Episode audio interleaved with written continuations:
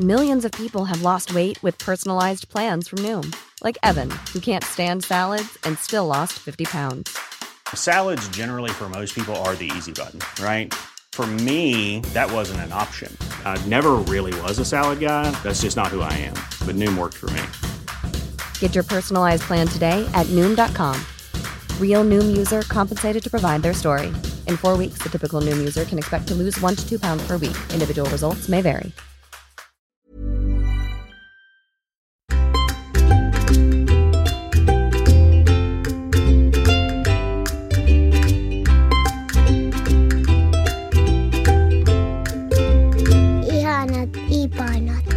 Hei ja lämpimästi tervetuloa Upo Uuden Ihanat Ipanat podcastin pariin. Mun nimi on Hanna Westerholm ja olen kahden pienen pojan äiti. Eliot on kaksi ja puoli ja Daniel täytti just vuoden. Tämä ohjelma on se, mitä olen kaivannut siitä lähtien, kun minusta tuli äiti kaksi ja puoli vuotta sitten. Tuoreena äitinä kaikki on uutta ja matkan varrella on ollut tuhansia kysymyksiä ja jopa epätoivon hetkiä. Siellä joskus unettomien öiden ja imetyshetkien keskellä syntyi tämä podcast-idea. Tunsin itse vahvasti tarpeen esittää kysymyksiä jollekin luotettavalle taholle, lasten asiantuntijalle. Nyt tänään, kaksi vuotta idean syntymisen jälkeen, vieressäni istuu ihana lastenpsykiatri Raisa Cacciatore. Suomen ehdottomasti johtavia asiantuntijoita lasten ja nuorten asioissa ja Ihanat Ipanat podcast tehdään yhteistyössä Väestöliiton kanssa. Hei Raisa, Hei Hanna, ihana että sä oot täällä. tosi ihana olla täällä. Sä et varmaan muista, mutta mä olin sun vastaanotolla jo 15-vuotiaana. No en todellakaan muista, mä oon kyllä ihan aktiivisesti unohtanut kaikki tytöt, mutta todellakin mä pidin seksuaaliterveysvastaanottoa monet vuodet ja paljon tyttöjä tapasin. Meillä on varmasti kuuntelijoita, ketkä ei ole tavannut sua aikaisemmin. Voisitko kertoa itsestäsi? Mä oon ollut lääkäri tosi kauan ja nyt lastenpsykiatri myös jo 20 vuotta. Ja sen aikaa Väestöliitossa töissä. Sitä ennen edeltävässä elämässäni olin äitiysneuvola- ja lastenneuvolalääkärinä ja koululääkärinä ja myös työterveyshuoltoa tein aikana. Mutta maailma muuttui ja sitten tuli perhe ja omat lapset ja ne on nyt jo aikuisia. Mutta sitten Väestöliitossa meillä on perheaikaa.fi-sivusto, joka on pienten lasten vanhemmille suunnattu sivusto ja siellä mä kohtaan vanhempia. Siis meillä käy 30-40 000 kuukaudessa ihmisiä siellä sivustolla, että aika paljon ollaan tekemisissä näiden asioiden kanssa. Sen voisi sanoa ihan omasta muistista, että pikkulapsiaika on rysäys ja mylläkkä. Siihen ei kyllä osaa varautua ja siihen pitää varautua. Se on niin kuin täydellinen muutos entiseen ja samalla se on hirveän jännittävä seikkailu ja matka. Yllätyksiä täynnä. Joku semmoinen asenne, että säätää hermot jo etukäteen semmoiselle taajuudelle, että tästähän selvitään. Tuli mitä tuli ja sitä kyllä tulee. Ja semmoinen hyväksyvä ja armollinen suhtautuminen itseen, lapsiin, siihen ihanaan kumppaniin ja kaikkiin sukulaisiinkin, että jollain tavalla tämä tehdään ja tietysti parhaalla mahdollisella tavalla. Kuulostaa tosi hyvältä. Kiitos Raisa. Jotta varmasti vastaukset olisivat mahdollisimman monipuolisia, on meillä aina mukana Raisan kollega Väestöliitolta. Tällä kertaa mukana on arvostettu pari ja seksuaaliterapeutti Minna Oulasmaa. Hei Minna, mitä kuuluu? No hei Hanna ja Raisa, tosi kiva olla täällä teidän kanssa. Minna, voitko vähän kertoa itsestäsi ja mitä Väestöliitto ajattelee tästä podcastista? Joo, mä oon kanssa pitkän linjan ammattilainen ja mä oon työskennellyt pariin ja perheiden parissa parinkymmenen vuoden ajan siitä suurimman osan Väestöliitossa. Ennen Väestöliittoa toimin lastenneuvola ja äitiysneuvola terkkarina ja kouluterveydenhoitajana.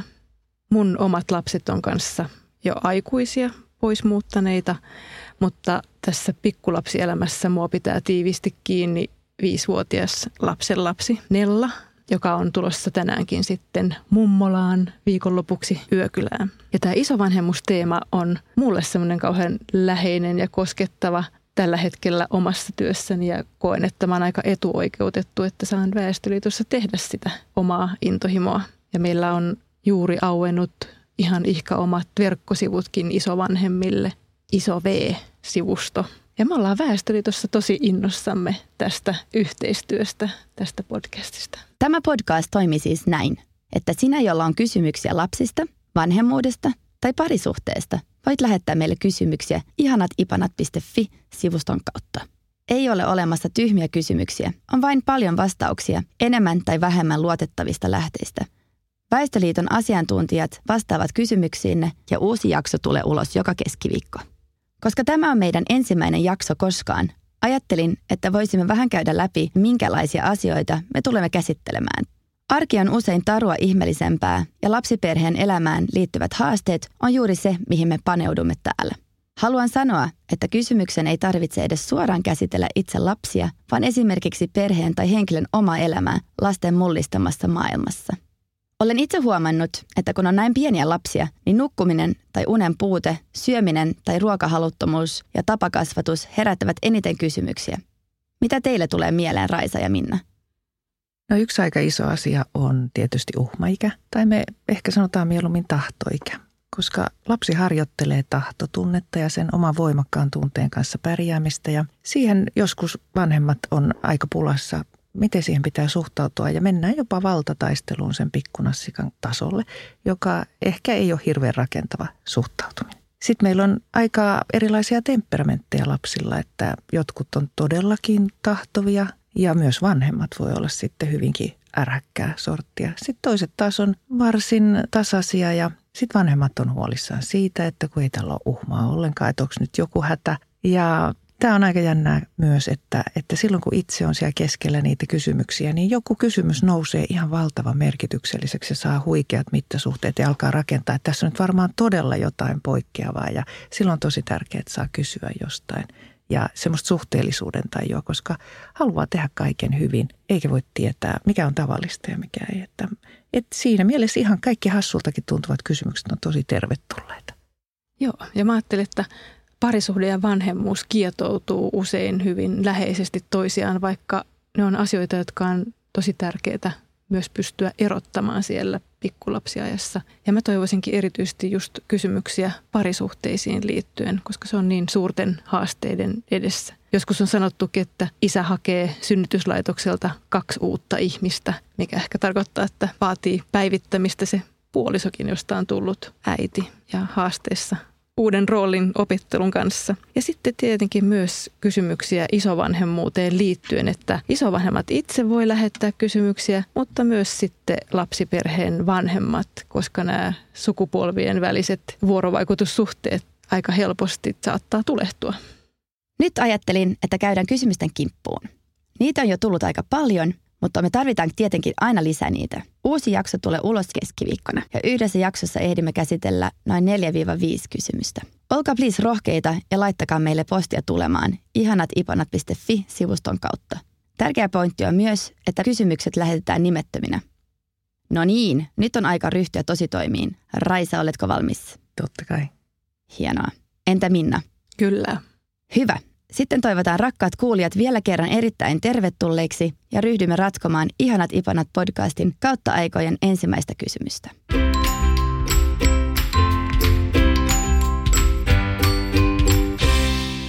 Hei Raisa ja ystävät. Meillä on puolitoista vuotias vilkas ja utelias pikkupoika. Hän on alkanut jo tehdä pieniä kepposia ja hänen isänsä kanssa yritämme nyt puuttua niihin parhaimmalla tavalla. Välillä kuitenkin suutumme varsinkin, jos hän on tekemässä jotain, joka voisi olla hänelle vaaraksi.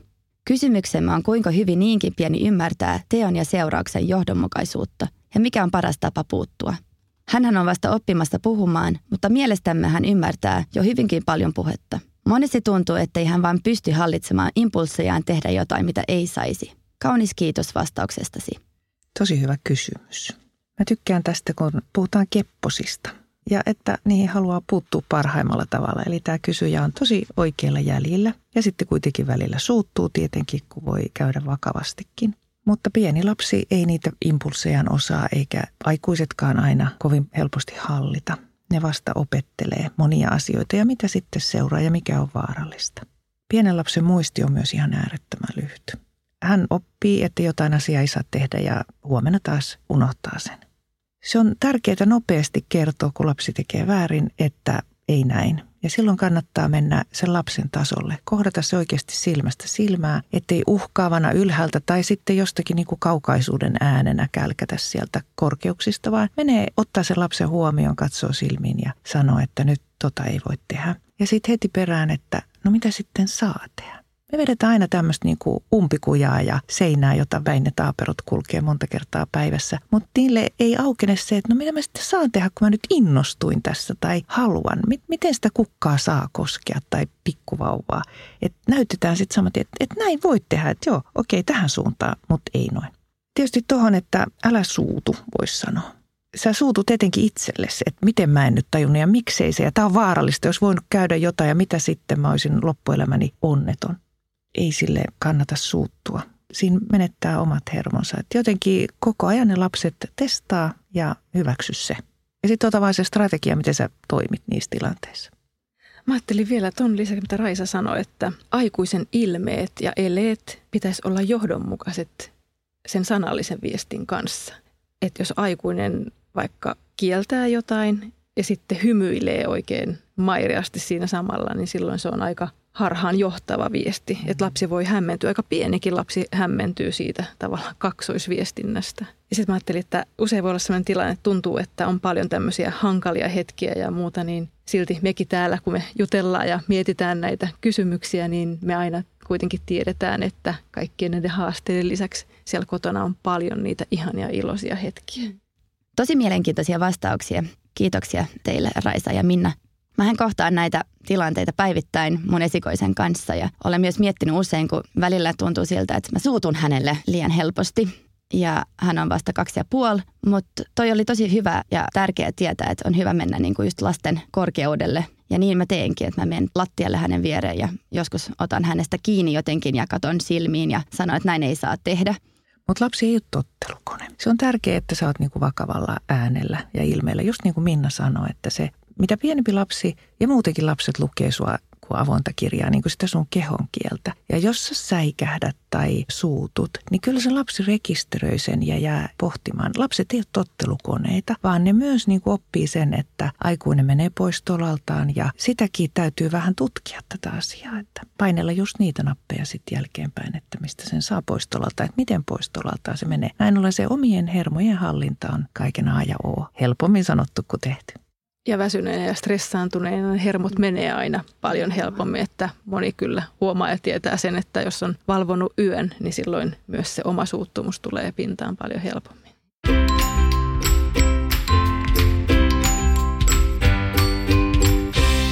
Hei ihanat Ipanat podcast. Olemme uusperhe, jossa on meidän vanhempien yhteinen kahdeksan kuukauden ikäinen vauva ja molempien edellisistä liitoista yhteensä kolme leikki- ja alakouluikäistä lasta. Elämme keskellä ruuhkavuosia. Isommilla lapsillamme on paljon harrastuksia ja menoja. Me molemmat vanhemmat hoidamme niitä kyllä tasapuolisesti, mutta iltaisin olen ihan sippi. Miten tällaisessa tilanteessa voi rauhoittaa aika itselle? Ja mistä napata aika itselle, kun lasten mentyä nukkumaan haluaa itsekin vain mahdollisimman nopeasti unille? No joo, nyt tarvittaisiin niinku semmoinen Nobelin arvoinen taikatemppu tähän. Neljä pientä lasta ja mistä aikaa itselle. Todella, todella tärkeä kysymys. Mutta ensiksi haluaisin sanoa, että lasten mentyä nukkumaan, niin itsekin vaan haluaa nopeasti unille. Se on ok, se on viisasta. Priorisoi se uni. Ihminen tarvitsee unta ja ei ole huono ihminen, jos tarvitsee paljon unta. Kaikki mahdolliset systeemit, joilla juuri sinä saat nukuttua, ainakin joskus kunnolla yön, niin se on tosi hyvä. Itse asiassa mulla on semmoinen kokemus, että kun mun kaverilla oli tosi tämmöinen rytmitön vauva, joka valvoi öitä ja äiti oli aika epätoivoinen, niin mä annoin lahjaksi hänelle yhden yön. Mä menin sinne ja olin levännyt hyvin, mulla ei ollut mitään tämmöisiä valvomishaasteita ja varauduin siihen, että mä valvon sen vauvan kanssa yhden yön. Heidän kotona on tuttu paikka lapselle, kaikki tutut ympäristöt, vähän vieras ihminen. Ja kyllä mä jonkun verran kävelin sen lapsen kanssa en syöttänyt enkä mitään semmoisia erikoistemppuja tehnyt seurustellut, mutta pidin huolta, että se äiti sai nukuttua sen yhden yön. Ja siitä kyllä koko systeemi jonkun verran liikahti rauhallisempaan. Niin kuin pidetään huolta toisistamme. Tuo on uskomattoman ihana kertomus ja tuosta voisi varmaan ottaa moni muukin vinkin, että mitä voi tarjota, mitä voi auttaa toista äitiä tuommoisessa tilanteessa tai toista perhettä. Kuulostaa niin, niin hyvältä. Ja mulla on myös vähän samantapainen kokemus sellainen, että muistan kun olin tosi väsynyt ja uupunut, alakuloinen ja jotenkin aloitekyvytön, niin samassa pihapiirissä oleva toinen äiti tuli hakemaan lapsen ja puki ja vei kärryajelulle ja sanoi, että nyt saat olla hetken ihan rauhassa.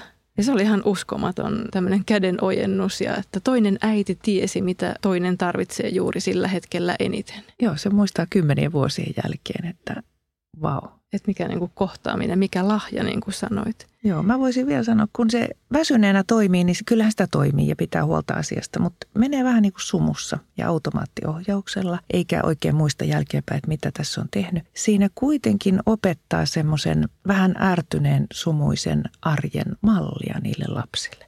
Että aina kun pystyt nukkumaan, nuku. Ja sitten kaikki muu sen jälkeen. Voi ihana lahja. Nyt kun sanot toin, että arki ehkä rakentuu sen sävyyn, että on vähän väsynyt ja ärtynyt, niin mä ymmärrän paremmin, että mun, mun pitäisi pyytää tuollaista lahjaa. Mm, oikein kiva. Ja vinkiksi sitä voi pyytää myös isovanhemmilta ja niin rohkaista heitä myös siihen, että suurin apu voisikin olla se, että tarjoaa sitä yöhoitopalvelua. Sitten mä että tässä oli myös niin kysymys siitä, että miten vapautua suorittamisen tunteesta, mistä Raisa puhukin, että voisiko sinne arkeen rakentaa jotain pieniä pysähdyksiä ja lepohetkiä, ihan pieniä semmoisia oman hetken ottamisia, että rauhoittaa sen oman mielen ja mitä kaipaa itselle. Että joku kaipaa ehkä vähän hiljasta hetkeä tai pientä kävelyä tai ystävän tapaamista. Ja onko jotain semmoista kohtaa, missä voisi vähentää niitä omia vaatimuksia ja velvollisuuksia? Aika moni meistä kerää itselleen aika paljon erilaisia vastuita hoidettavaksi. Voiko jostain ihan kokonaan vaikka luopua? Ja toisaalta kysymys, että mistä voi saada apua, niin kuin Raisa tuossa puhuu.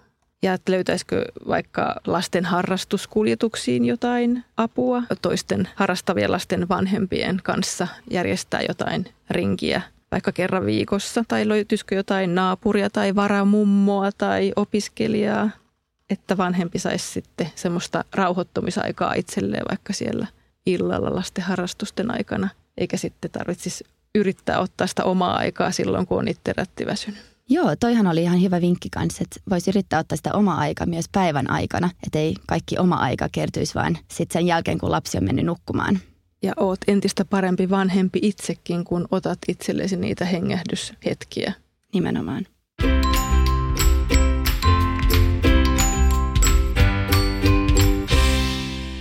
Hei Raisa ja ystävät. Olemme poikaystäväni kanssa molemmat 19-vuotiaita. Olet yhdessä jo neljän vuoden ajan. Meillä on sulonen kahdeksan kuukauden ikäinen tyttövauva. Emme suunnitelleet vauvaa, mutta kun se ilmoitti tulostaan, meille oli ihan selvää, että pidämme sen – Mielestäni pärjäämme ihan kivasti ja poikaystäväni on tosi sitoutunut meihin. Neuvolassa on ollut tosi mukava käydä, koska meidän pärjäämiseen on uskottu, vaikka olemme näin nuoria. Oma äitini asuu 500 kilometrin päässä ja on töissä, eikä siksi pääse auttamaan, vaikka haluaisikin. Ongelmanani on Anoppi, joka haluaa puuttua äitiydessäni joka asiaan ja neuvoa aina pyytämättä. Minua ärsyttää tämä ihan suunnattomasti. Lisäksi hänen ohjeensa on siltä ajalta, kun poikaystäväni oli pieni. Kun noudatan neuvolassa annettuja ohjeita, Anoppini haukkuu tekemiseni vääräksi. En haluaisi suututtaa häntä, koska hän on ainoa hoitoapumme, mutta en jaksaisi ottaa koko ajan vastaan moitteita siitä, miten huono äiti olen. Poikoistavani ei uskalla sanoa äidilleen mitään vastaan, vaan on aina hänen kanssaan samaa mieltä, ettei tulisi riita. Mitä minun nyt kannattaisi tehdä? No mä voin vaikka aloittaa, kun nämä isovanhemmuuskysymykset kuumottaa niin kovasti aina mun mieltäni. Helsingin Sanomissa oli muuten 24. marraskuuta artikkeli tästä aiheesta kasvatuksen suuri muutos teemalla. Ja siinä kerrottiin lastenhoitoon ja kasvatukseen liittyvistä muutoksista viime vuosikymmeniltä. Ja ainakin se sai mut mummona miettimään, että kyllä näitä omia oppeja on syytä päivittää tähän päivään ja kuunnella, että mitä mielenkiintoisia ohjeita vanhemmat kuulee neuvolassa. Moni muutos esimerkiksi ravitsemukseen liittyen perustuu näihin päivittyneisiin tutkimustietoihin. Ja sitten mä ajattelin, kun mä oon pitänyt myös tämmöisiä erilaisia keskusteluryhmiä isovanhemmille, niin mikä sieltä on tullut aika usein esiin isovanhempien kertomana, että he tuntuu toivomaan, että vanhemmat kertoo isovanhemmille sen, miten tärkeää ja arvokasta heidän apunsa on. Et sitä ei aina ehkä sanota riittävän paljon ääneen. Että se isovanhempi ei tunne olevansa semmoinen itsestäänselvä hoitoautomaatti, joka singahtaa omat menonsa peruen aina paikalle. Sitten kun se isovanhempi saa tuntea olevansa arvostettu ja tärkeä, niin hänen on myös silloin ehkä helpompi ottaa vastaan niitä muutostoiveita vanhemmilta. Todella hyvä pointti. Joo, tosi tärkeitä juttuja. Sitten mietin myös sitä ihan meidän ehkä suomalaisten kulttuuria, että se kaiken kaikkiaan se myönteisen palautteen antaminen toinen toisillemme, että vitsi sä oot hyvä työkaveri, vitsi kun on kivaa nähdä sut ja ihanaa kun tulit taas töistä kotiin ja voin antaa nämä lapset sulle hetkeksi ja kaikkea siis semmoista myönteisyyttä, niin me ehkä vähän pidätellään joskus. Ja nimenomaan tuona ja vanhemmat, jos mä nyt ajattelen tätä anoppiparkaa tässä, niin saattaa katsoa, että he omistaa sen oman lapsensa. Se oma poika 19V on edelleen hänen lapsi ja sinne ei ole jotenkin rajaa, että hän vaan menee ohjaamaan ja kasvattamaan sitä edelleenkin. Se on iso kynnys, että hän osaisi nähdä sen oman poikansa isänä ja erillisenä ja oman perheensä aikuisena, jota ei ehkä voi komentaa. No nyt sitten taas tämä kysyjän poikaystävän ja äidin välit on vähän niin kuin semmoinen asia, jota tämä, se ei ole sen kysyjän asia parantaa eikä mahdollisuus, mutta toki hänellä on oikeus odottaa, että tämä poika olisi hänen rinnallaan ja tukena tässä asiassa. Että tässä on tosi vaikea tämmöinen kolmiodraama, missä kaikki voi herkästi loukkaantua. Ja ainakin tämä kysyjä on jo tosi monta kertaa loukkaantunut, että hän on huono ja ärsyttää suunnattomasti. Huono äiti, mitä ei pitäisi mennä sanomaan kellekään, vaan aina se, että mitä hyvää. Koska äiti on aina äiti ja isä on aina isä, niitä ei voi vaihtaa. Tai vanhemmat, mitä he nyt ovat, niin ovat ne ainoat vanhemmat. Tuntuu, että tässä tämä, niin tämä kysyjäkin on tullut lapsen asemaan Anopille. Että Anoppi komentaa samaan tyyliin ja katsoo omistavansa ja että se on samaa omaa perhettä. Niin tähän täytyisi nyt vetää kyllä rajat loukkaamatta ketään. Yksi hyvä neuvo tälle kysyjälle on se, että sanottaa ääneen se, mitä se Anoppi sanoo. Että mä, mä kuulen nyt, että sä oot eri mieltä ja sä sanot, että mun ei pidä tehdä näin. Niin kuin toteaa ääneen se, mitä se sanoo, että se Anoppikin kuulee, mitä hän sanoo. Ja sitten kertoo, minusta tämä tuntuu tosi pahalta ja tunne olevani huono. Ja tämä tekee minulle vaikeaksi nämä tilanteet olla yhdessä ja sitten se positiivinen, mä niin haluaisin, että meillä voisi olla hyvä suhde, sä oot tärkeä meille auttamassa. Ja sitten vähän niin kuin, että miten me voitaisiin parantaa tätä tilannetta. Et tuo tämmöisellä pehmeällä tavalla esiin sen, että tämä on sietämätön tilanne mulle. Ja ottaa niin kuin tämän Anopin kiinni siitä jostain ilkeästä – pahalta tuntuvasta, itsestä pahalta tuntuvasta, mitä hän ei ehkä ajattele ollenkaan, että se on paha, vaan se on hänen oikeus ja velvollisuus kasvattaa, kun te olette lapsia hänen silmissä. Tämmöinenhän se vaikea tilanne on, mutta te olette nyt vastuussa omasta lapsestanne, te olette oma perhe ja Anoppi on ulkopuolinen. Se täytyy tehdä selväksi, mutta se voi yrittää tehdä niin, ettei kukaan loukkaantuisi kovin pahasti. Vaikea tilanne. Kuulostaa siltä, että he ovat myös tosi riippuvaisia tästä isoäidistä ja hänen avusta. Mm, joo, se sen lapsen etukin, että sillä on myös isovanhempi. Joo, niin on. Flexibility is great. That's why there's yoga. Flexibility for your insurance coverage is great too. That's why there's United Healthcare Insurance Plans. Underwritten by Golden Rule Insurance Company, United Healthcare Insurance Plans offer flexible, budget friendly coverage for medical, vision, dental, and more. One of these plans may be right for you if you're, say, between jobs, coming off your parents' plan, turning a side hustle into a full hustle, or even missed open enrollment. Want more flexibility? Find out more about United Healthcare Insurance Plans at uh1.com. Hey, I'm Ryan Reynolds. Recently, I asked Mint Mobile's legal team if big wireless companies are allowed to raise prices due to inflation. They said yes. And then when I asked if raising prices technically violates those onerous two year contracts, they said, What the f are you talking about, you insane Hollywood ass? So to recap, we're cutting the price of Mint Unlimited from $30 a month to just $15 a month. Give it a try at mintmobile.com slash switch. $45 up front for three months plus taxes and fees. Promo for new customers for limited time. Unlimited more than 40 gigabytes per month. Slows. Full terms at mintmobile.com.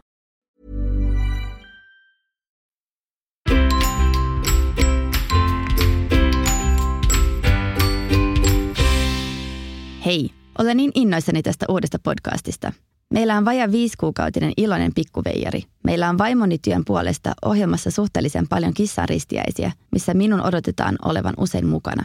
Mietinkin, että miten suhtautua ulkopuolisen lastenhoitoavun hankkimiseen näin pienen lapsen kanssa. Päivisin pikkupoikamme on iloinen ja tyytyväinen myös isovanhempiensa kanssa, mutta iltaisin hän on usein kovin itkuinen, jos äiti ei ole laittamassa nukkumaan. Miten näet, onko vielä liian aikaista jättää häntä illaksi hoitajan kanssa ja onko jotain keinoa saada iltaista äitiriippuvuutta lievennettyä? Hauskasti esitetty kysymys ja mun huomio kiinnittyy tuohon sanaan kissan ristiäiset. Että mitä kysyjä haluaa sillä sanoa? Tai onko se jopa vähän sellainen luvan pyynti? Onko niissä menoissa ehkä pohtimisen paikkaa? Ja tarvitseeko oikeasti pikkuvauvan molempien vanhempien osallistua niihin kaikkiin menoihin? Vauvaperheeksi muuttuminen vaatii muutoksia ja kaikkea sitä entisestä elämästä ei voi tuoda mukanaan. Mitä sä Raisa tuumaat tästä? Joo, sama asia. Kyllä tuossa tuli tuommoinen mieleen, että tuota, kumpi nyt voittaa se vauvavuosi vai tämä työpaikka. Työn ja perheen yhteensovittaminen on iso kysymys usein ja nykytyöpaikat ovat usein myös todella vaativia. Usein kolmekymppiset vanhemmat haluavat pysyä jotenkin kehityksen kärjessä ja siinä urassa mukana ja se työpaikka voi olla äärettömän tärkeä. On ikävä tilanne, jos ikään kuin se vauva ja työpaikka nyt kilpailee ja jompikumpi pitäisi hylätä. Silloin olisi tosi hyvä, jos voisi jo etukäteen suunnitella se, että lapsi tulee ja se yksi vuosi pärjätään ehkä ilman täydellistä työpaikka-antautumista ja jokaisessa kissaristiäisessä juoksemista. Ei tarvitse olla koko aika näkyvissä ja online ja olemassa kaikille ihmisille. Se vauvan ensimmäinen vuosi on kuitenkin todella iso asia ja lapsi saa olla tarvitseva ja lapsen kuuluu. Se on hänen hommansa osoittaa sitä, että mä tunnistan mulle tärkeät ihmiset ja mä haluan, että ne on mahdollisimman paljon mun kanssa. Eli miten nyt sitten viiden kuukauden ikäistä lasta voisi lieventää äitiriippuvuutta, pitäisikökään? Sen lapsen oikeus on rakastaa äitiään ja vanhempiaan ihan täysillä ja osoittaa se, että mä haluan teidät. Jotenkin yksi vuosi on aika, jolloin se lapsen tarpeet kannattaa vetästä siihen työpaikan ohi aika usein. Ja ainakin niin kuin sama hoitaja mahdollisimman paljon sille lapselle jos voisi jopa suunnitella sitä vuotta tai niitä pikkulapsivuosia. Mikä on se verkosto, jutella jo etukäteen, miten me hoidetaan ja voisiko näitä yövalvomisia todellakin jakaa, että päivystetään sitten naapurustosta tai jotain.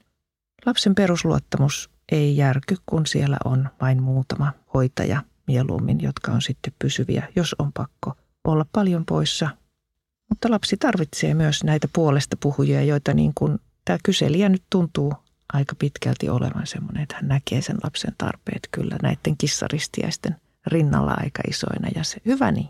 Aina välillähän on sellaisia tilanteita, että on vaan pakko käydä jossain. Ja siinä sä sanoit hyvän pointin mun mielestä, että, että on hyvä, että, että jos sitten tulisi aina se sama hoitaja sitten, esimerkiksi joku iso vanhempi.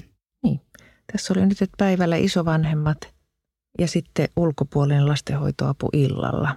Et siinä tulee pikkusen tämmöinen kirjava kuva, että kuka sitä lasta enimmäkseen hoitaa, niin kyllä se äitiään varmaan itkee ja, ja kumpaakin vanhempaansa aina välillä. Ja niin pitää olla. Kiitos.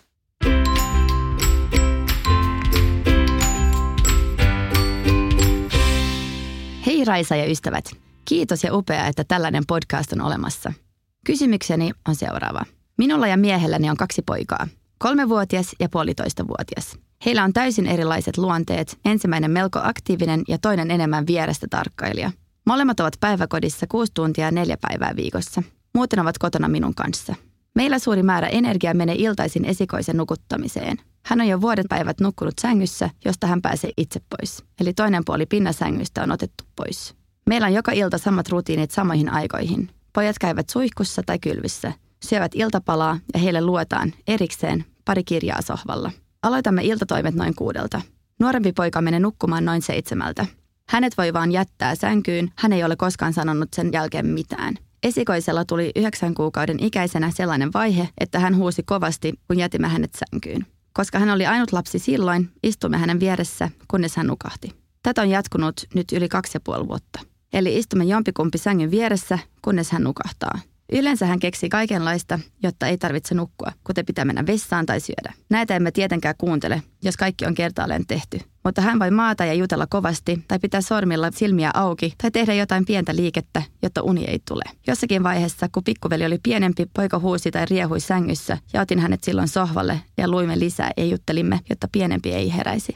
He nukkuvat siis samassa huoneessa. Olemme myös kokeilleet muun muassa musiikin kanssa nukahtamista, pienen tarinan kertomista, vastaamatta olemista, silmät kiinni vieressä istumista ja yövalon käyttöä. Kaikki näyttää toimivan yhtä huonosti. Kysymykseni kuuluu, onko jotain keinoa, jolla saisimme pojan rauhoittumaan niin, että hän haluaisi mennä nukkumaan ja että voisimme jättää hänet sänkyyn yksin ja poistua huoneesta ennen kuin nukahtaa. Hän nukahtaa yleensä kello 21 ja 22 välissä ja me menemmekin sitten tunnin sisään nukkumaan itse. Olemme niin tottuneita tähän, että emme oikeastaan ota tästä edes mitään stressiä. Mutta tietenkin olisi mukava, jos toisen meistä ei tarvitsisi olla vähintään tuntia sängyn vieressä. Päiväunet eivät vaikuta olennaisesti kuvioon. Herävät yleensä samoihin aikoihin molemmat. Mutta jos nukkunut päiväkodissa, niin ennen yhdeksää emme edes yritä saada häntä sänkyyn. Kiitos kovasti vastauksesta jo etukäteen. Okei, tekee mieli sanoa, että murrosiassa ne yleensä eivät halua äitiä viereen enää, kun he menevät nukkumaan. Aikanaan tämä menee. Sehän lohduttaa. ja sitten samalla, että tämä on niin todella tuttua, että miten saada synkronoitua perheen nukkumaan menot ja kuka istuu missäkin montakin tuntia. No ihana kuulla, että emme oikeastaan ota tästä edes mitään stressiä. Se on hyvä lähtökohta. Aika paljon on huomattu, että se aikuisen oma mieliala ja kokemus siitä, että onko kuinka ärtynyt tai kiireinen, niin se vaikuttaa lapseen enemmän kuin aikuinen ehkä ajatteleekaan. Silloin kun itse on hyvin levännyt ja rauhallisella ja tyytyväisellä mielellä, niin lapsetkin on helpompia, rauhallisempia ja tyytyväisempiä. Ja vaikka tässä niin kuin tämä esikoinen huutaa kovasti ja pitää sormilla silmiä auki, niin, niin silti nämä vanhemmat on aika rauhallisia, niin siinä täytyy hattua nostaa kyllä. Ja samalla muistaa, että lapsi ei ole paha. Lapsi ei ole koskaan paha. Hän toimii loogisesti. Oman näkökulmansa mukaan hän toimii ihan loogisesti. Kuitenkaan se lapsi ei voi kertoa, että onko se nyt se musiikki vai yövalo vai mikä on se lopullinen hetki, jolloin pitää mennä nukkumaan, vaan aikuisen täytyy tehdä se, jolloin tavallaan se systeemi ei ole se pääasia, vaan se, että on looginen ja pysyy siinä päätöksessä ja kaikki muutkin pysyy perheessä. Mikä se on se hetki ja tapa, jolla nukkumaan mennään ja sitten sinnikkäästi vie sitä eteenpäin. Hienoa, että he saa omaa aikaa, heille luetaan erikseen pari kirjaa sohvalla, he rauhoittuu ja he saa nämä rutiinit. Ja se on tärkeää, että on mahdollisimman samat rutiinit.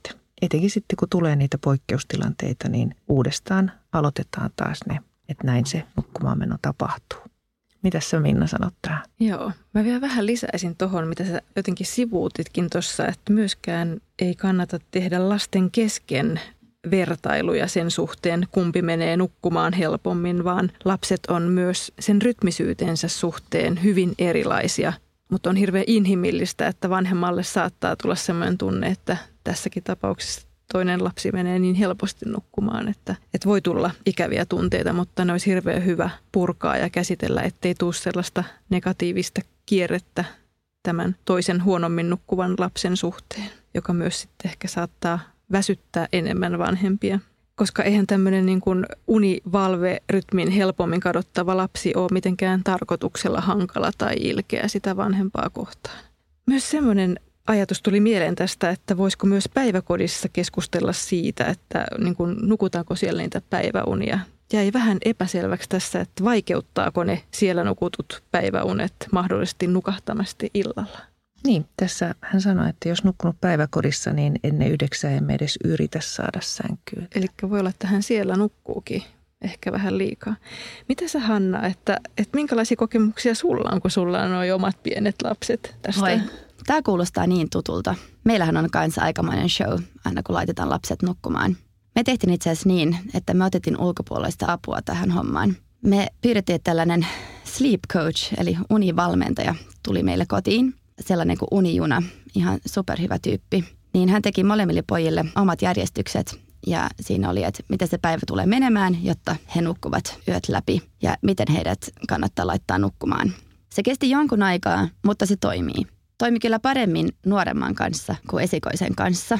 Et jos mä saisin tehdä jotain toisin, niin mä olisin tilannut tai pyytänyt tätä univalmentajaa tulemaan meille jo paljon aikaisemmin. Mä sanoisin, että jo niin kuin, kun lapsi on noin neljä kuukauden ikäinen. Mm.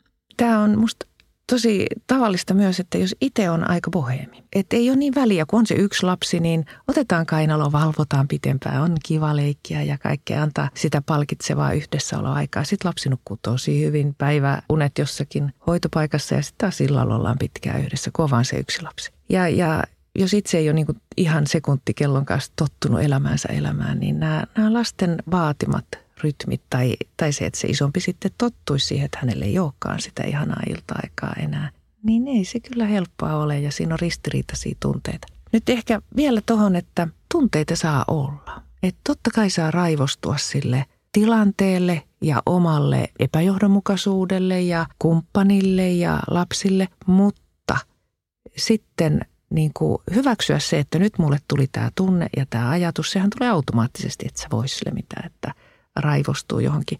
Ja sitten sanoa, että pieni hetki, kuunnelkaapas tätä kasettia tämä aikaa ja mennä ulos pomppimaan tasajalkaa ja pelmuuttamaan jotakin keppiä, tyynyjä, karjumaan mitä haluaa. Että saa niinku sen tunteen pois. Tunnehan on kuitenkin vain hetken ajan.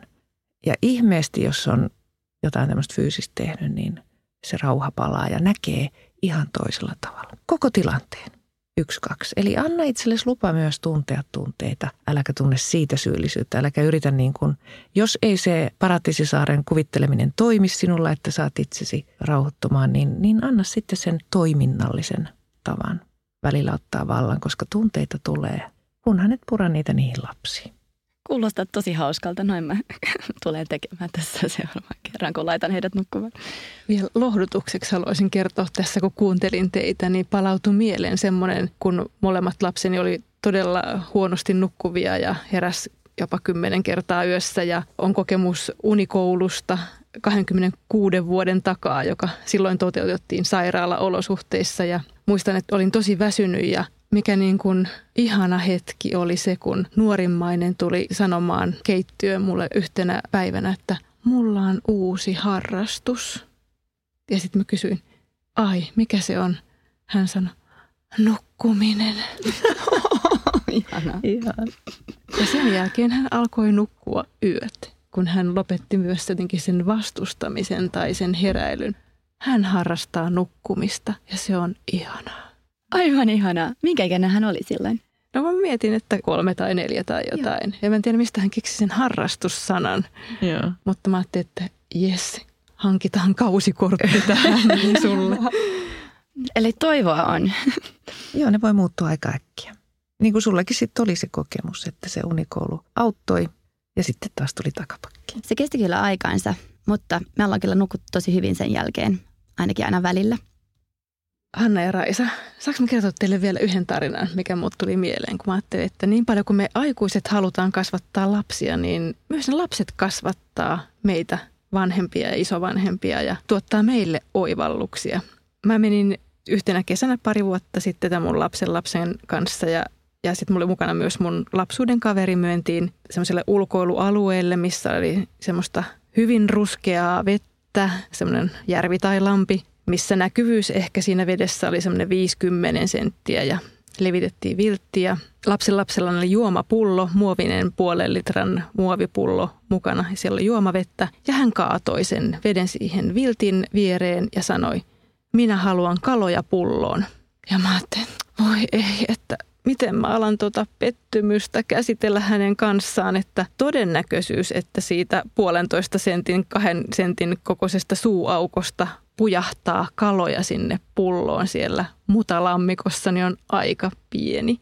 Hän oli tosi päättäväinen ja mun lapsuuden ystävä lähti hänen kanssaan sitten sinne rantaan ja mä jäin siihen viltille odottamaan ja eipä aikaakaan kun he palasivat ja hän ojensi mun silmien eteen sen pullon, jossa uiskenteli parvi pikkukaloja. Ja mä ajattelin, että mikä minussa aikuisena on se, että mä heti ajattelin, että ei tämä mahdollista. Torppaan heti kaikki niin kuin unelmat ja ajatukset, että onpas mulla kapeutunut ajatusmaailma. Niin siellä ei ollut isä pikkupojan kanssa ja isällä oli ollut semmoinen akvaariohaavi ja sillä hän tämä mun lapsi vaan käveli sen isän luo ja sanoi, minä haluan kaloja pulloon. Ja sitten se isä poimi haavilla niitä kaloja siitä pinnasta ja nosti pyrstöstä, pujotti sinne pulloon. Niin yksinkertaista wow. se on. Et sen jälkeen mä aina ajattelen, että jos mä mietin jostain asiasta, että ei mun tähän kannata ryhtyä kuitenkaan ja ei tämä voi onnistua ja ei tässä ole mitään mahdollisuuksia, niin mä aina kysyn, että onko mulla kaloja pullossa. Ihana tarina Minna, kiitos paljon. Nyt vielä tähän lopuksi on viikon liberovinkin aika. Mä oon käyttänyt vuoden ikäisen poikani kanssa tarravaippoja, koska musta on ollut helpompaa vaihtaa vaippoja, kun ollaan jossain liikenteessä, koska silloin ei tarvitse riisua kaikkia vaatteita pois. Aktiiviselle nuorelle herralle on haastava vaihtaa vaippaa, koska hän ei pysy paikallaan ja se menee aina vähän vinoon ja sit kastuu vaatteet. Nyt kun rupeaa olemaan vähän lämpimämpää ulkona ja ei tarvitse enää laittaa lapselle niin paljon ulkovaatteita, mä oon ruvennut käyttämään Liberon Touch-housuvaippoja. Ja mä oon ollut tosi tyytyväinen, sillä vaatteet on pysynyt kuivana. Tämä oli mun viikon vinkki. Lähetä oma käytännön vinkkisi Ihanat Ipanat sivuston kautta. Parhaat vinkit käydään läpi seuraavissa jaksoissa.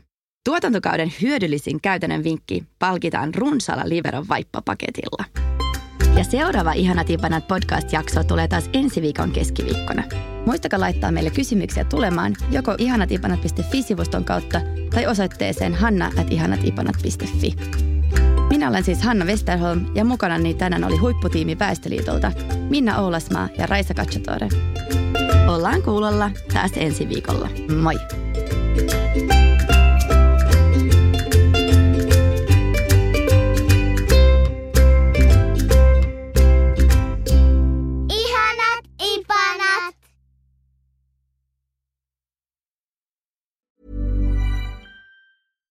Spin your passion into a business with Shopify and break sales records with the world's best converting checkout. Let's hear that one more time. The world's best converting checkout. Shopify's legendary checkout makes it easier for customers to shop on your website, across social media, and everywhere in between. Now that's music to your ears. Any way you spin it, you can be a smash hit with Shopify. Start your dollar a month trial today at shopify.com slash records.